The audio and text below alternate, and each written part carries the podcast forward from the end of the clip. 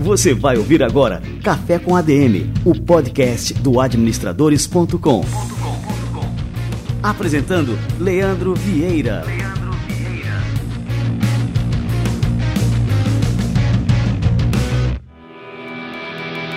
Fala galera, está no ar mais um Café com a DM, a sua dose de cafeína nos negócios. Estamos começando o nosso episódio número 289.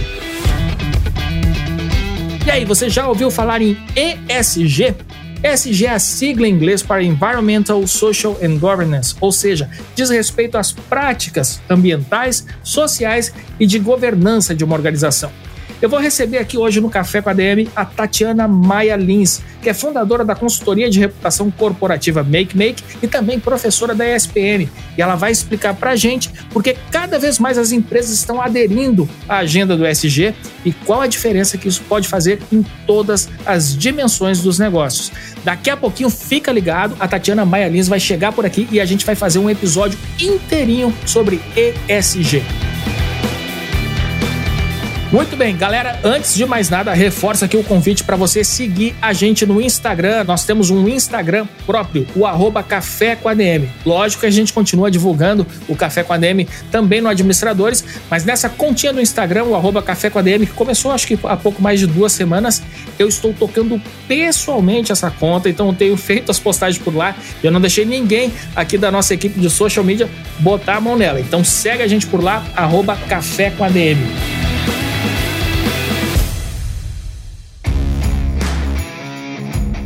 Salto empreendedor com a Nuvem Shop.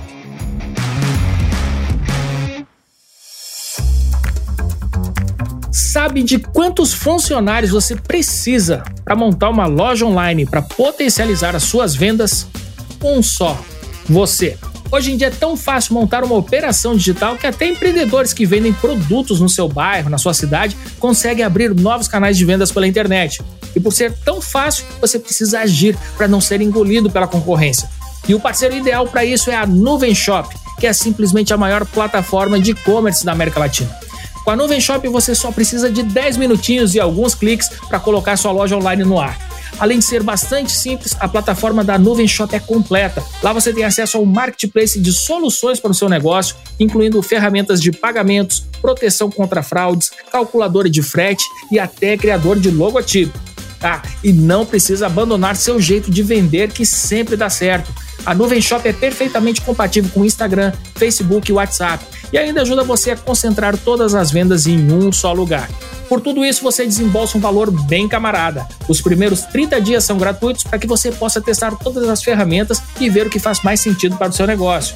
E daí em diante, o valor da mensalidade é a partir de R$ 49,90. Acesse o link na descrição do programa e saiba tudo o que a Nuvem Shop pode fazer por você. Mostre do que você é capaz e crie sua loja online na Nuvem Shop.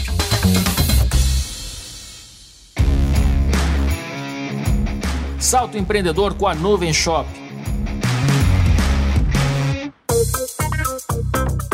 Você já ouviu falar em Buy Now, Pay Later? Ou compre agora e pague depois? Essa modalidade de solução financeira que tem conquistado o e-commerce funciona como alternativa ao cartão de crédito e não pode faltar para quem quer vender mais. E você vai saber agora o porquê. Sabe quando a gente quer comprar uma geladeira, trocar o computador e dar uma repaginada nos móveis, mas esbarra no limite de crédito dos cartões? No fim, acabamos desistindo da compra ou deixando para depois. Com boleto parcelado, BNPL, Buy Now Pay Later, a compra é feita online, aprovada em real time e o cliente escolhe a quantidade de parcelas em que deseja pagar suas compras. Ou seja, você tira qualquer barreira entre o cliente e a sua loja. A Coin, uma fintech pioneira na solução de boleto parcelado no Brasil desde 2019, já transacionou cerca de 600 milhões de reais em operações com ticket médio de 2 mil reais.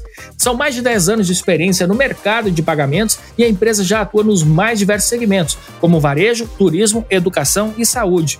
Conheça a Coin pelo link que eu vou deixar aqui na descrição do programa e saiba como oferecer um boleto parcelado como forma de pagamento na sua loja online.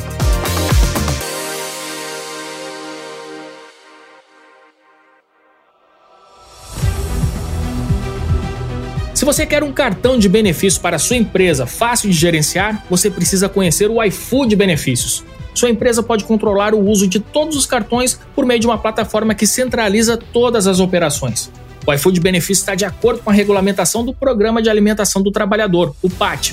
Por fim, seus colaboradores passam a usufruir não só da expertise do iFood no mercado de delivery, mas também de uma rede de aceitação que abrange 4 milhões de estabelecimentos. Ah, e eles também conseguem gerenciar seus próprios benefícios pelo aplicativo. Você pode contratar o iFood Benefícios em menos de 5 minutos. Basta acessar o link aqui na descrição do programa e preencher o seu cadastro.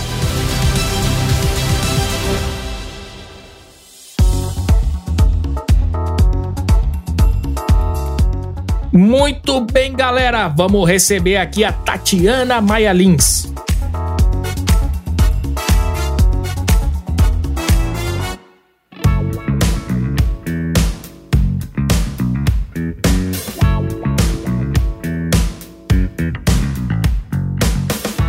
Tatiana Maia Lins é consultora em reputação corporativa, mentora de lideranças, palestrante e professora de comunicação com o mercado e investidores na ESPM. Em 2011, ela fundou a Make Make, consultoria especializada em reputação corporativa, pela qual já atuou em projetos de vários setores da economia, desde o BBB 21 até um projeto de memória corporativa da GM. Ultimamente, ela vem se dedicando à agenda ESG como pauta prioritária para geração de valor compartilhado e competitividade nas organizações. Tatiana Ana, que honra te receber por aqui. Seja muito bem-vindo ao nosso Café com a DM. Nossa, o prazer é todo meu. Eu sou super fã de vocês. Eu sou super fã do Portal Administradores também. que bacana. E a gente nunca sabe assim até onde vai, né, o alcance das nossas ações. E isso tem muito a ver com o que a gente vai conversar aqui hoje, né, Tatiana? E eu queria que você começasse falando um pouquinho sobre a sua história né, no mercado de reputação corporativa, é, como é que você começou a trabalhar nesse segmento e como é que ele tangencia o SG. Queria que você falasse também um pouquinho, né, alguns ouvintes talvez não saibam né, o que significa, e explicasse um pouquinho sobre esse conceito que ele é bem mais abrangente. Né? Pois é, a minha história com a reputação já tem um tempinho. Eu sou jornalista de formação e antes até de trabalhar na Make Make, eu trabalhava na Proteste, que é uma ONG de defesa do consumidor que faz teste de produto e serviço. Então, assim, eu já trabalhava um pouco com reputação nesse viés de jornalista, né? E aí, enfim, eu passei por aquela crise que todo mundo passa com 30 anos, achando que, enfim, que eu, a vida acabou, você já tá velho e não fez o que queria da vida, né? Com 30 anos apenas. Olha só que exagero, né? né? Mas, mas eu tô falando isso porque a gente passa por essa angústia. E aí eu pedi demissão do meu trabalho lá e fundei a Make Make, porque eu queria trabalhar junto com as empresas para não só falar dos problemas que os produtos e serviços tinham, mas trazer soluções. Então é assim. E o que é essa reputação no final das contas? Tem muita gente que acha a reputação é marketing, é esforço de marketing vazio, sabe? Naquele sentido até diminutivo, né? Diminuindo o marketing como uma coisa negativa. E reputação não é isso, gente. Reputação é o que confere a licença social para que uma empresa exista e venda seus produtos. Porque você não compra um pão na padaria da esquina se aquela padaria tiver fama de ruim, de suja. Então, assim, é um pré-requisito, a reputação é um ativo intangível que é um pré-requisito para qualquer operação. Porque ela é a base, né? A confiança é a base da ação. Você diria que a reputação, então, assim, ela vai muito além daquilo que a gente costuma delinear no marketing, por exemplo, posicionamento. É, a reputação vai além disso. É a imagem que a gente conquista através de todas as nossas ações e não só dos nossos esforços de marketing, não? Exatamente. Olha só, é a percepção que um grupo tem, né? Porque a percepção ela é coletiva, ela não é só de uma pessoa. Ela é uma percepção coletiva ao longo do tempo de uma instituição, de um produto ou de um serviço. Cara, isso é lindo, né? Isso é muito bom. Isso, claro que o posicionamento importa, né? E é relevante para essa construção de, de reputação. Mas você não consegue construir reputação só com posicionamento. Porque se sua entrega for diferente do seu posicionamento, a reputação não se constrói. Perfeito. E onde é que entra então a pauta do SG nessa questão? Onde é que ela se relaciona com a questão da reputação? Em tudo, Leandro. Se você prestar atenção nas últimas crises que a gente teve com grandes empresas, todas as crises recentes foram em algum dos pilares do ISD. Ou foram crises ambientais, que entra no IE, ou foram crises de governança, tipo corrupção e tudo isso, entra no G. Né? Ou foram crises sociais. Crise do tipo, ah, quem vem primeiro, ovo a galinha, né? A, a, a economia ou a vida. Então, isso também é uma crise social. A crise de falta de representatividade, de falta de diversidade, a falta, enfim, de atitudes racistas e preconceituosas, todas essas crises são crises no pilar S. Então, todas as crises hoje de reputação, todas as crises de imagem que têm poder de impactar o negócio profundamente, são crises nesses pilares. Excelente, excelente. E bom, agora a gente pode destrinchar, né, falar um pouco mais sobre esse assunto. Por exemplo, agora está vindo aqui à minha mente aqui aquelas notícias sobre processos seletivos, por exemplo, né, de programas voltados é, só para pessoas negras, né, a Magalu né, foi um, um, case grande no Brasil em cima disso. É, outros programas que dão preferências a pessoas de outras minorias. E a gente vê uma enxurrada de comentários, tanto positivos quanto negativos, discutindo esses programas, e muitas pessoas acusando essas empresas de discriminação ao fazer esses programas específicos para determinados grupos, né? Então a Magalu passou por isso, é, o Nubank recentemente também. É, por que, que as empresas estão investindo né, em equipes mais diversas, Tatiana, a despeito do que as outras pessoas pensam? Porque ainda existe né, um pensamento na sociedade que vai contra qualquer ação nessa linha. Como eu falei, né, algumas pessoas dizem que acusam essas empresas de discriminação. É, isso daí é um pensamento, eu considero retrógrado, tá? Quando uma pessoa diz que está acusando aquilo de discriminação, aquela empresa que está fazendo uma ação afirmativa, uma ação afirmativa nunca será uma ação discriminatória. Ela é uma ação para fazer uma compensação em algum problema que a gente tem. Então, a gente tem hoje as empresas tentando resolver problemas do mundo. Porque a gente não aguenta mais viver no mundo que a gente vive.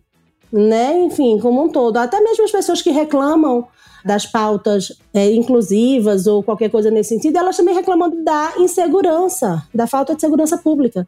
E a falta de segurança pública ela é decorrente da desigualdade social, que por sua vez é decorrente da falta de oportunidade. Então, assim, é um pensamento estreito e retrógrado é, dessas pessoas que não estão conseguindo ver que a gente tem uma agenda global definida pela ONU.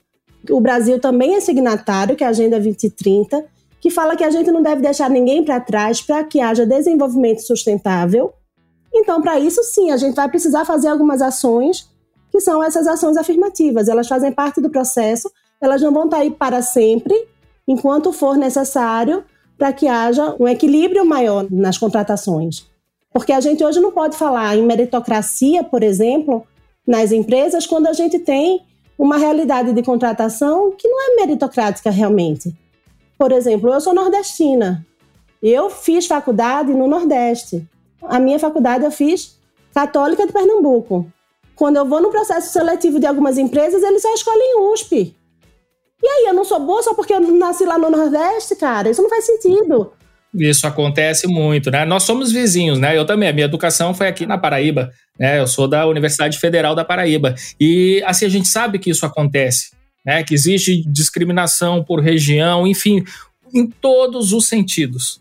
Né? E realmente acaba sendo uma coisa que é injusta, né? Por mais que você tenha capacidade, por mais que você seja capaz de produzir bons resultados, excelentes resultados, pode ser que alguma coisa na sua trajetória né, não passe no crivo de um processo seletivo, porque vai pesar aí algum preconceito ou alguma coisa do gênero, né? Ou uma falta de experiência numa empresa grande. Cara, como é que você vai ter experiência em empresa grande se você nunca trabalhou numa empresa grande, sabe? Alguém tem que ser a primeira empresa grande a abrir porta para você.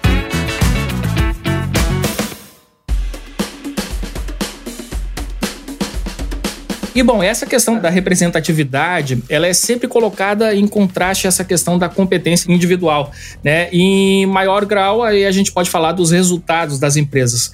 Isso é algo que vem desde a questão das costas, né, lá atrás. Eu queria saber de você, né, por que que afinal a gente não pode olhar apenas as competências ou apenas os resultados, né? O que que mais importa além disso para as organizações? Olha, eu fiz uma pesquisa, tá, para conversar com vocês, para mostrar que isso daí não é ah, só porque a empresa quer ser bonitinha. Isso tem resultado. Tem uma pesquisa aqui, ó, do Robert Half, com 300 executivos, tá, que é o Guia Salarial 2022, e ele diz o seguinte, que a diversidade contribui para o alcance de diversos resultados. E aí ele diz aqui, ó, 41% desses executivos afirmam que a diversidade melhora a produtividade. Tá? Eu tenho também 38% desses executivos dizendo que a diversidade impacta positivamente na cultura corporativa. Eu tenho 37% dos executivos dizendo que ajuda a atrair e a reter talentos. As pessoas querem ficar num lugar que é mais diverso. 34% está dizendo que torna o ambiente mais inovador. Então, essas pessoas estão falando a partir de suas experiências. São 300 executivos de empresas de, de grande porte, mostrando como que aquilo ajuda nos resultados, a partir das experiências que eles tiveram. E 30% falaram que ajuda a atrair mais investidores. Então, a gente está falando de resultado direto para o negócio e todos eles com mais de 30%. né? É impressionante. É impressionante. É impressionante. Não é só porque eu quero ficar bem na fita. É porque é bom para o negócio. E agora, mas assim, existe uma contradição, né? Então, assim, se a gente pega aí 300 executivos né, de grandes empresas e eles todos é, reconhecem a importância da diversidade, mas ao mesmo tempo as respostas estão tudo acima de 30%. Mas, por exemplo, a gente só tem é, cerca de 11% dos cargos em conselhos de administração ocupados por mulheres. Então, quer dizer, o discurso já começa a ficar um pouco contraditório. É, o que isso já é bem abaixo da média global, que já está aí na casa dos 20%. Quando a gente fala, então, na, na presidência dos conselhos de administração, apenas 4,4% são mulheres. Também fiz uma pesquisa aqui, viu, Tatiana? É, a gente tá bom de pesquisa. Isso, né, isso são dados da Deloitte. E, então, assim, mas a gente tem uma tendência de crescimento, né? Em quanto tempo você estima que haverá uma divisão mais igualitária né, nos assentos dos conselhos de administração, Tatiana? Olha, isso é uma grande luta, né, que as mulheres estão passando hoje, é uma grande bandeira nossa também. É, eu digo nossa porque eu me incluo nesse grupo de mulheres que gostariam de ocupar esses cargos em conselhos, né? Eu acho que eu estou preparada pela minha bagagem já como consultora em reputação, mas enfim, isso vem melhorando ao longo do tempo. Tá? A gente tinha uma realidade que era muito pior no Brasil. A gente tem ainda empresas no Ibovespa que não tem mulheres, isso é um absurdo. Mas a gente tem empresas listadas no Ibovespa que não tem mulheres no Conselho de Administração, mas a gente tem uma meta global que eu estava falando, que é a Agenda 2030 da ONU. Então, até 2030, a gente espera que essa realidade esteja melhor. Pelo menos a gente alcance 30% aí de participação feminina. Então, assim, os esforços estão sendo direcionados para que isso aconteça, porque a gente veja o movimento internacional, é, não pode mais abrir capital se você não tiver mulher no conselho, já tem um movimento que está levando a essa mudança. É que a mudança ela é mais lenta do que a gente gostaria, né? Mas se a gente levar em consideração que durante todo esse tempo que a gente teve empresas, a gente não tinha mulher e que agora está tendo esse crescimento, eu, eu vejo como uma coisa positiva, sabe? Eu não vejo como uma coisa, ai, gente, vamos ficar lá chorando porque não tem mulher. A gente está abrindo as portas e, estamos chegando, sabe? Eu acho que a conscientização já há, essa conscientização, e já há o desejo de mudança. Isso é importante, porque antes não tinha nem, não tinha nem essa conversa antes, né? Ninguém nem falava sobre isso antes. Lugar de mulher era cuidando do filho em casa. É, mas a sociedade é, vem mudando bastante, né? E isso é inegável, né? E como você falou, né? Tem mais outros estudos também. Eu li recentemente um artigo falando nessa questão dos resultados, que você trouxe alguns também. É, nesse artigo, eles demonstravam que a presença maior de mulheres no conselho tende a reduzir a suavização intencional de resultados, que é quando os números né, são torcidos para ficarem mais de acordo né, com os desejos do gestor, né? É, do que com a realidade. A gente não está falando aqui de bondades, né, ou de marketing, a representatividade é algo que tem um impacto real nas organizações, né, Tatiana? Sim, sim, sim. A gente não está falando de bondade. Até porque toda essa questão do ISD, ela é uma agenda de investidores, tá? A gente precisa deixar isso bem claro. Essa é uma agenda de investidores que não é novidade, ela já está aí há mais de 20 anos. Então, são os investidores que estão promovendo essa discussão, por quê? Quando você tem uma empresa que presta atenção em todos esses aspectos, ela corre menos risco, ela tem uma melhor gestão de risco. E investidor detesta surpresa. Investidor detesta risco. Ele quer ter a certeza do negócio onde ele está investindo. Então, isso dá segurança para o investidor. Isso dá segurança para todos os stakeholders, na verdade. né? não só para o investidor, mas você vai ter mais segurança se você mora perto de uma empresa, de que aquela empresa não vai acabar com o rio perto da sua casa, enfim. É um impacto bem grande positivo para todos, mas por essa ótica da gestão de risco, de diminuição de risco e de melhoria de resultado. É, a gente tem uma informação que é muito impactante, que 58% das empresas ainda não têm diretoras. Né? Esse, esse, é um dado muito significativo. Mas eu vejo como um caminho que está sendo perseguido e que a gente vai chegar lá, a gente vai conseguir. E eu espero, sinceramente, que até 2030 a gente resolva essa situação.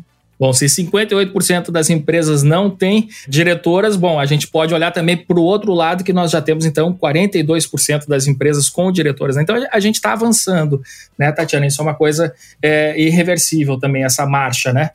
E, bom, eu me lembrei agora, Tatiana, queria só contar aqui para a turma, né, vou deixar aqui como uma indicação também, um podcast que nós fizemos com Thomas Exschmidt. Isso já faz algum tempo, teria que procurar aqui na lista do Café com a DM nos episódios.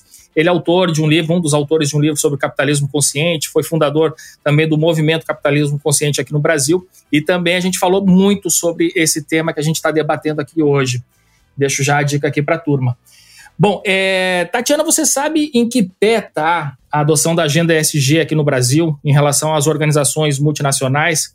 E eu queria saber também se você acha que as empresas de menor porte, aí vem essa questão também, né? Porque quando a gente fala assim no, em uma agenda, quando a gente fala, por exemplo, do Pacto Global, a gente imagina só grandes empresas aderindo né, a essa pauta. Mas eu queria saber também como é que ficam as empresas de menor porte nesse cenário. Você acha que eles vão acabar incorporando também esses valores? Eu acho que sim, eu acho que as grandes isso já está bem resolvido, né? As grandes já estão conscientizadas e já estão tentando melhorar. A gente está numa jornada, a gente sabe que nem todo mundo pode dizer, ah, nós temos as melhores práticas, mas eu acho que o primeiro passo que é reconhecer que precisa mudar, isso já está sendo feito. E uma coisa bacana é, uma vez eu vi que lá para você ser associado ao Pacto Global aqui no Brasil, você podia ser associado com uma empresa com oito pessoas. Então, é acessível a qualquer empresa, assim. Você é uma grande empresa. O que você precisa é ter aquele alinhamento estratégico com aquelas pautas. Então, eu acredito que isso deveria ser realmente adotado por todo mundo. Tem uma figurinha no WhatsApp que é ESG for everyone, assim, aquela coisa bem, bem linda. Mas eu realmente acredito que deveria ser adotado por todo mundo pela questão da governança. E aí eu vou te dizer por que, Leandro, eu acho isso. Eu acho que é a governança que faz com que o negócio se perpetue, tenha continuidade. O negócio com boa governança, ele continua, ele é próspero. Então, eu acho que essa é a principal razão para que todas as empresas deveriam olhar para essa agenda com muito carinho e fazer parte, né, trazer isso para o seu negócio. Porque a gente está falando aí de transparência, a gente está falando aí de um ambiente saudável de negócio, que é bom para todo mundo. Bom, acho que a gente tem caso, vários casos de empresas, né, que, enfim, adotam a agenda ESG, mas isso não é uma garantia que o funcionário, aquele que está lá na ponta, né, no atendimento ao cliente, vai ter a mesma visão ou o mesmo entendimento do pessoal que está lá no topo dessa organização. E bom, aí essa pessoa né, pode acabar agindo de uma maneira que contradiz esses valores que a empresa prega. É, e às vezes porque tem um gerente acima dele cobrando resultados, enfim, a gente sabe né, como é que é o dia a dia dessas grandes organizações. E aí eu queria saber de você o seguinte: como é que a gente pode fazer então esses valores dessa agenda né, se tornarem parte da cultura da organização? É, eu acho que cultura é sempre achar, é o caminho, né? A cultura é sempre o caminho. Quando uma empresa tem os valores muito sólidos e ela sabe quais são os seus inegociáveis, aquilo faz parte da cultura. Aquilo ela vai ter um alinhamento na contratação, ela vai contratar pessoas que estão alinhadas àqueles valores. Ela vai reforçar aqueles valores nas suas decisões do dia a dia. E isso vai diminuindo a probabilidade de um gestor estragar né, o ambiente inteiro ali, como a gente está falando da pessoa que vai cobrar um resultado, porque o próprio grupo se regula, né? É um grupo que vai se autorregular ali e vai conseguir apontar que aquilo está fora daquele padrão. Então, uma gestão orientada por valores, e aí a gente está falando em valores morais, valores éticos, valores de uma geração de valor compartilhado com todos, isso seria uma cultura muito mais saudável, porque ela vai impor limites para a busca do lucro a qualquer custo. O lucro ele continua sendo muito importante para que a empresa exista. Ninguém aqui está dizendo que a empresa não tem que ser lucrativa, mas elas devem levar em consideração parâmetros éticos na busca desse lucro. Não dá mais para ser um lucro a qualquer custo. Ele tem que ser um lucro que seja um lucro, enfim, sustentado.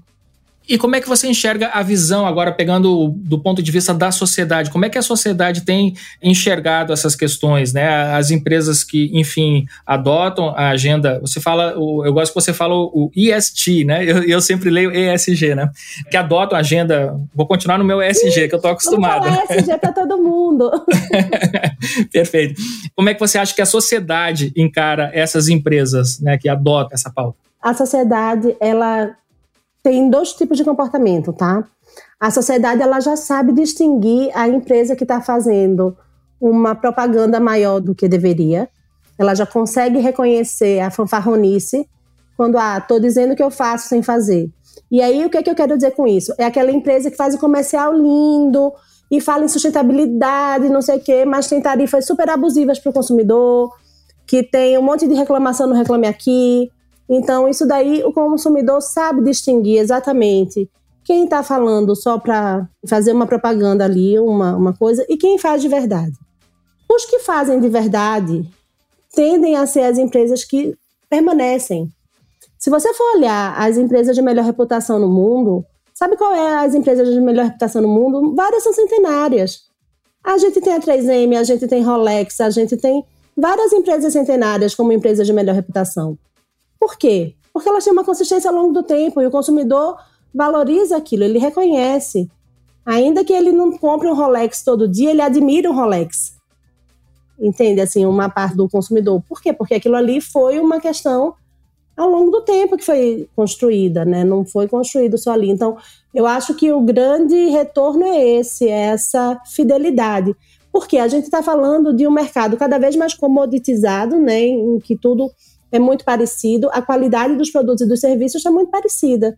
O que, que vai ser um elemento de diferenciação, no final das contas? A atitude ética daquela empresa. Sem dúvida. Tatiana, você falou agora, assim, né? A gente estava falando sobre a questão da percepção da sociedade, né? E o, o grau de maturidade da, da sociedade com relação a essas questões. E, assim, recentemente, no ano passado, o meu filho mais velho estava fazendo um trabalho na escola, então esse tema já está sendo abordado nas escolas. Então, na, no ano passado, ele tinha 12 anos e estava fazendo um trabalho sobre trabalho escravo. Né? Então, empresas, grandes empresas, que, enfim, em pleno século XXI, ainda tem a, a prática do trabalho escravo, uma coisa abominável.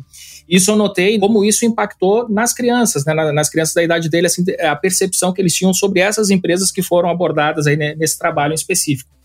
E aí eu queria saber de você agora, né? Muitas dessas empresas, que eu não vou citar nenhuma, lógico, acho que não, não cabe aqui, mas assim, vamos uh, citar essa prática, são empresas que são empresas bilionárias, que seus fundadores, enfim, estão na, na lista da Forbes tudo mais, e que fazem um grande sucesso, e apesar de quando surge né, um, um evento desse tipo, um escândalo desse tipo, a sociedade se mobiliza, rede social, tal, tudo mais, mas passa um tempo e tudo continua como antes na casa dos Abrantes, não muda nada, quase não tem uma mancha na, na reputação dessa empresa. O que, que, explica, então, esse fenômeno? Né? Ao mesmo tempo em que a gente tem um discurso, né, que a gente condena essas práticas e tal, na hora de consumir, a gente continua procurando essas empresas. Na hora de consumir, a gente procura aquele aplicativo que tem as roupas mais baratas que a gente nem se questiona onde é que essas coisas estão sendo produzidas né, e como estão sendo produzidas com esse baixo custo. O que, que explica essa contradição, Tatiana? Então, essa contradição daí é uma contradição do que, que é o seu decisor de compra. Tá? É, a gente já teve essa discussão nas minhas aulas. Essa empresa que você está falando, por exemplo, do trabalho escravo, ela teve sim um impacto de reputação, não de venda. O que, que eu quero dizer com isso? A gente sempre lembra que aquela empresa estava envolvida no trabalho escravo. Então, esse impacto. A gente teve. não esquece a gente não esquece. Aquela empresa teve que pagar várias multas por aquilo, aquela empresa teve que fazer todo um trabalho de adequação da cadeia de fornecedores para que aquilo não voltasse a acontecer. Por que, que os consumidores continuam comprando aquilo? Porque para o consumidor, o fator que faz com que ele compre é aquele preço ou aquele design ou aquela coisa XYZ. A mesma coisa aconteceu com a outra rede de carros que teve também um escândalo lá Disse que estava com uma peça que era mais sustentável que não era e o impacto de vendas foi zero. Por quê? Porque para as pessoas que comprou aquele carro, o que vale é que quando você vai revender aquele carro, você perde pouco. Então é o fator decisor de compra. Mas isso não quer dizer que a empresa não teve custos. Isso não quer dizer que a empresa não teve impactos. O meu filho, você está falando do seu filho. Eu tenho um filho que hoje está com 9 anos e 8 anos, quase 9. E ano passado também, meu filho estava fazendo um trabalho da escola com 7 para 8 anos sobre o acidente de Brumadinho. E meu filho chocadíssimo com o acidente de Brumadinho. Que interessante. E meu filho começou a fazer já associação na cabecinha dele com o jogo do Minecraft que ele ama. Não vamos falar das empresas, mas todo mundo entendeu o que a gente está falando. Né? Então, assim, esse passivo de reputação a empresa vai ter para sempre. É porque a reputação ela é intangível. Como ela é intangível, a gente não consegue necessariamente medir em, por exemplo, venda, em receita. É interessante isso que você está falando, né? E, e, é aquilo que a gente disse, a gente não esquece. Né? Tá ali, faz parte da história daquela marca. E bom, e agora você chegou a falar agora há pouco, né, dessa questão de que algumas empresas acabavam se utilizando, né, dessa questão do não vou nem dizer do ISG, mas assim do marketing sustentável, né, aquela coisa que a gente chamava até de marketing verde e que, na verdade, não passa de uma distorção do conceito de marketing isso, né? Essas empresas que tentavam, então, assim, polir a sua imagem para parecerem mais amigas da natureza, enfim, e mais só que a sua cadeia produtiva era uma coisa devastadora, né? Quando a gente fala do ISG, né, a gente está falando aqui das questões ambientais, das questões sociais, da questão da governança, a gente está falando de um conceito que ele é muito mais completo né, que ele abrange todos esses pontos que acabam, né, se essa empresa presta atenção nessas três letrinhas, né, enfim, ela acaba não cometendo, né, esses erros, ou então é muito mais difícil dela cometer esses deslizes, né. Você acha que existe também um risco do, do próprio ESG ser usado para mascarar práticas nocivas das organizações? Sim, ele já está sendo usado, né? Quando a gente vê quando as empresas estão dizendo, ah, temos ESG no nosso DNA, a gente já nasceu SG, gente, balela, né? É, uma pergunta que eu faço é: se todo mundo nasceu com SG no DNA, por que, que o mundo tá desse jeito? É verdade. Não faz sentido. Não faz sentido. Tá? Então, por favor, não venham com esse papinho de que está no nosso DNA, porque não tá. É, isso daí é sim o washing, isso daí é sim o. Tem um termo que estão usando agora que é melhor que o washing, né? Que é o willing. É o, é o desejo de. Eles estão querendo ser, mas ainda não são. Então, eu acho que quanto mais as empresas falarem sem terem aquilo como uma verdade madura, pior para elas, porque elas não conseguem ter a credibilidade do outro lado. A gente vem passando já por uma crise de confiança nas narrativas corporativas, e essa crise de confiança é decorrência desses discursos vazios. Indo um, um pouco para o lado da Bolsa de Valores, também é uma coisa que aqui no Brasil, né, de uns anos para cá, começou a bombar. Então, assim, a gente vê o, número de investidores na Bolsa dobrando é, ano a ano e tudo mais. Então, assim, a gente tem um, um grande contingente de pessoas que estão investindo e, lógico, todo mundo busca um retorno em cima dos seus investimentos. Você acha que as pessoas estão atentas na hora de investir a essas questões também? Isso conta na hora de escolher uma, uma empresa que eu vou investir? É, se essa empresa, enfim, tem boas práticas de governança, se a empresa é, se liga nas questões sociais e tudo mais? Olha, o pequeno investidor, eu não tenho nenhum estudo que mostre esse impacto tão direto. Mas os grandes fundos de investimento todos levam isso em consideração. E é por isso que as empresas estão se mexendo. Porque quando vem Larry Fink lá fora, CEO do maior fundo de investimento do mundo, né? E ele fala que só vai colocar dinheiro em empresas que tenham práticas ESG, ele muda o mercado. Porque todo mundo quer o dinheiro da BlackRock. Então, os grandes fundos de investimento sim estão mudando esse cenário de investimento tem já pesquisas que mostram as respostas das empresas a essas cartas do Larry Fink. Toda vez que ele solta uma carta dessa, a quantidade de empresas que vai prestar contas sobre aqueles aspectos que ele está falando. Entendeu? Então, assim, aquilo dali tem sim um impacto no mercado e esses grandes fundos estão saindo de empresas que não têm essa boa governança ou que não estão preocupadas com o meio ambiente.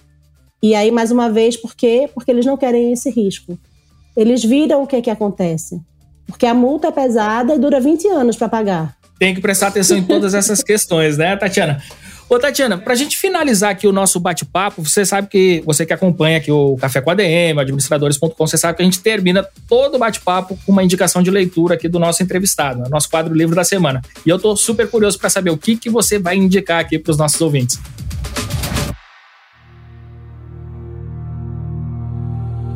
Livro da Semana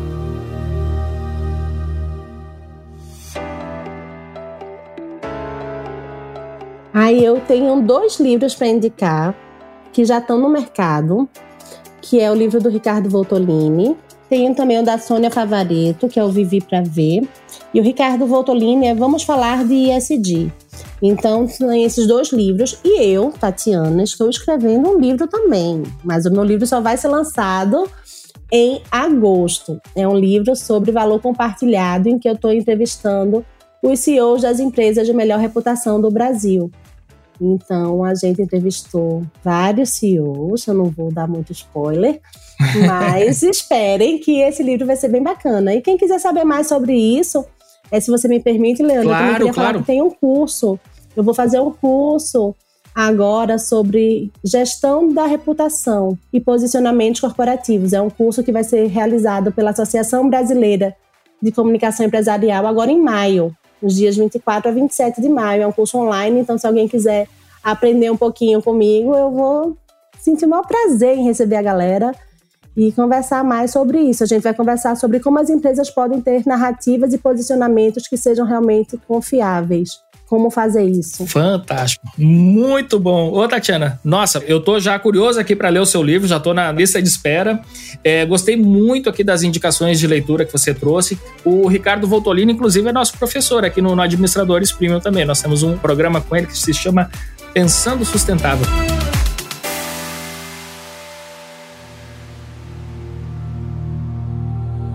Livro da Semana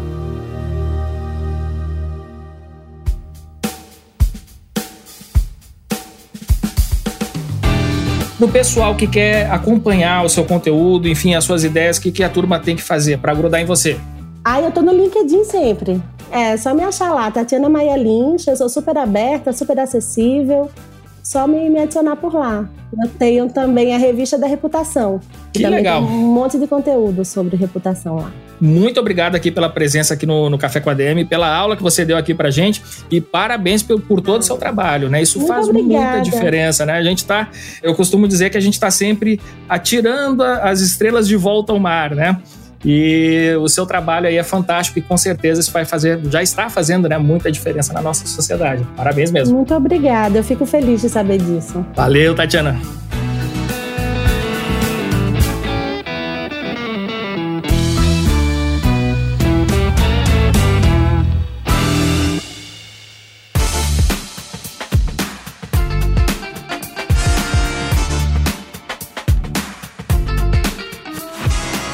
Sensacional! Fazia um tempinho que a gente não tocava nesse assunto aqui no Café com a DM e foi importantíssimo receber a Tatiana Maia Lins para trazer luz sobre esse tema. E você que acabou de escutar esse nosso bate-papo de hoje, você pode também ser um agente de transformação, um agente de viralização do conceito da agenda do ESG. Você pode compartilhar esse episódio com seus colegas de trabalho, com os diretores da sua empresa, é, enfim, com seus amigos, você tem que levar essas ideias adiante, porque não adianta só essas ideias ficarem só no discurso. Isso tem que fazer parte da cultura de uma empresa, da cultura de uma sociedade. E aí que você entra.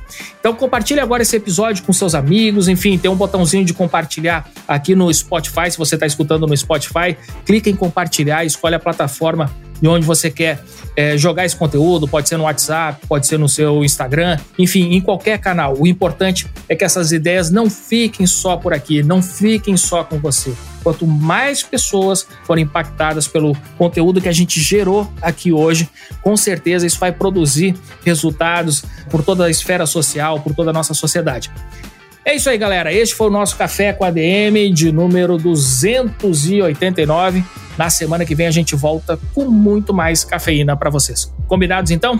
Então até a próxima semana e mais um episódio do Café com a DM, a sua dose de cafeína nos negócios. Até lá.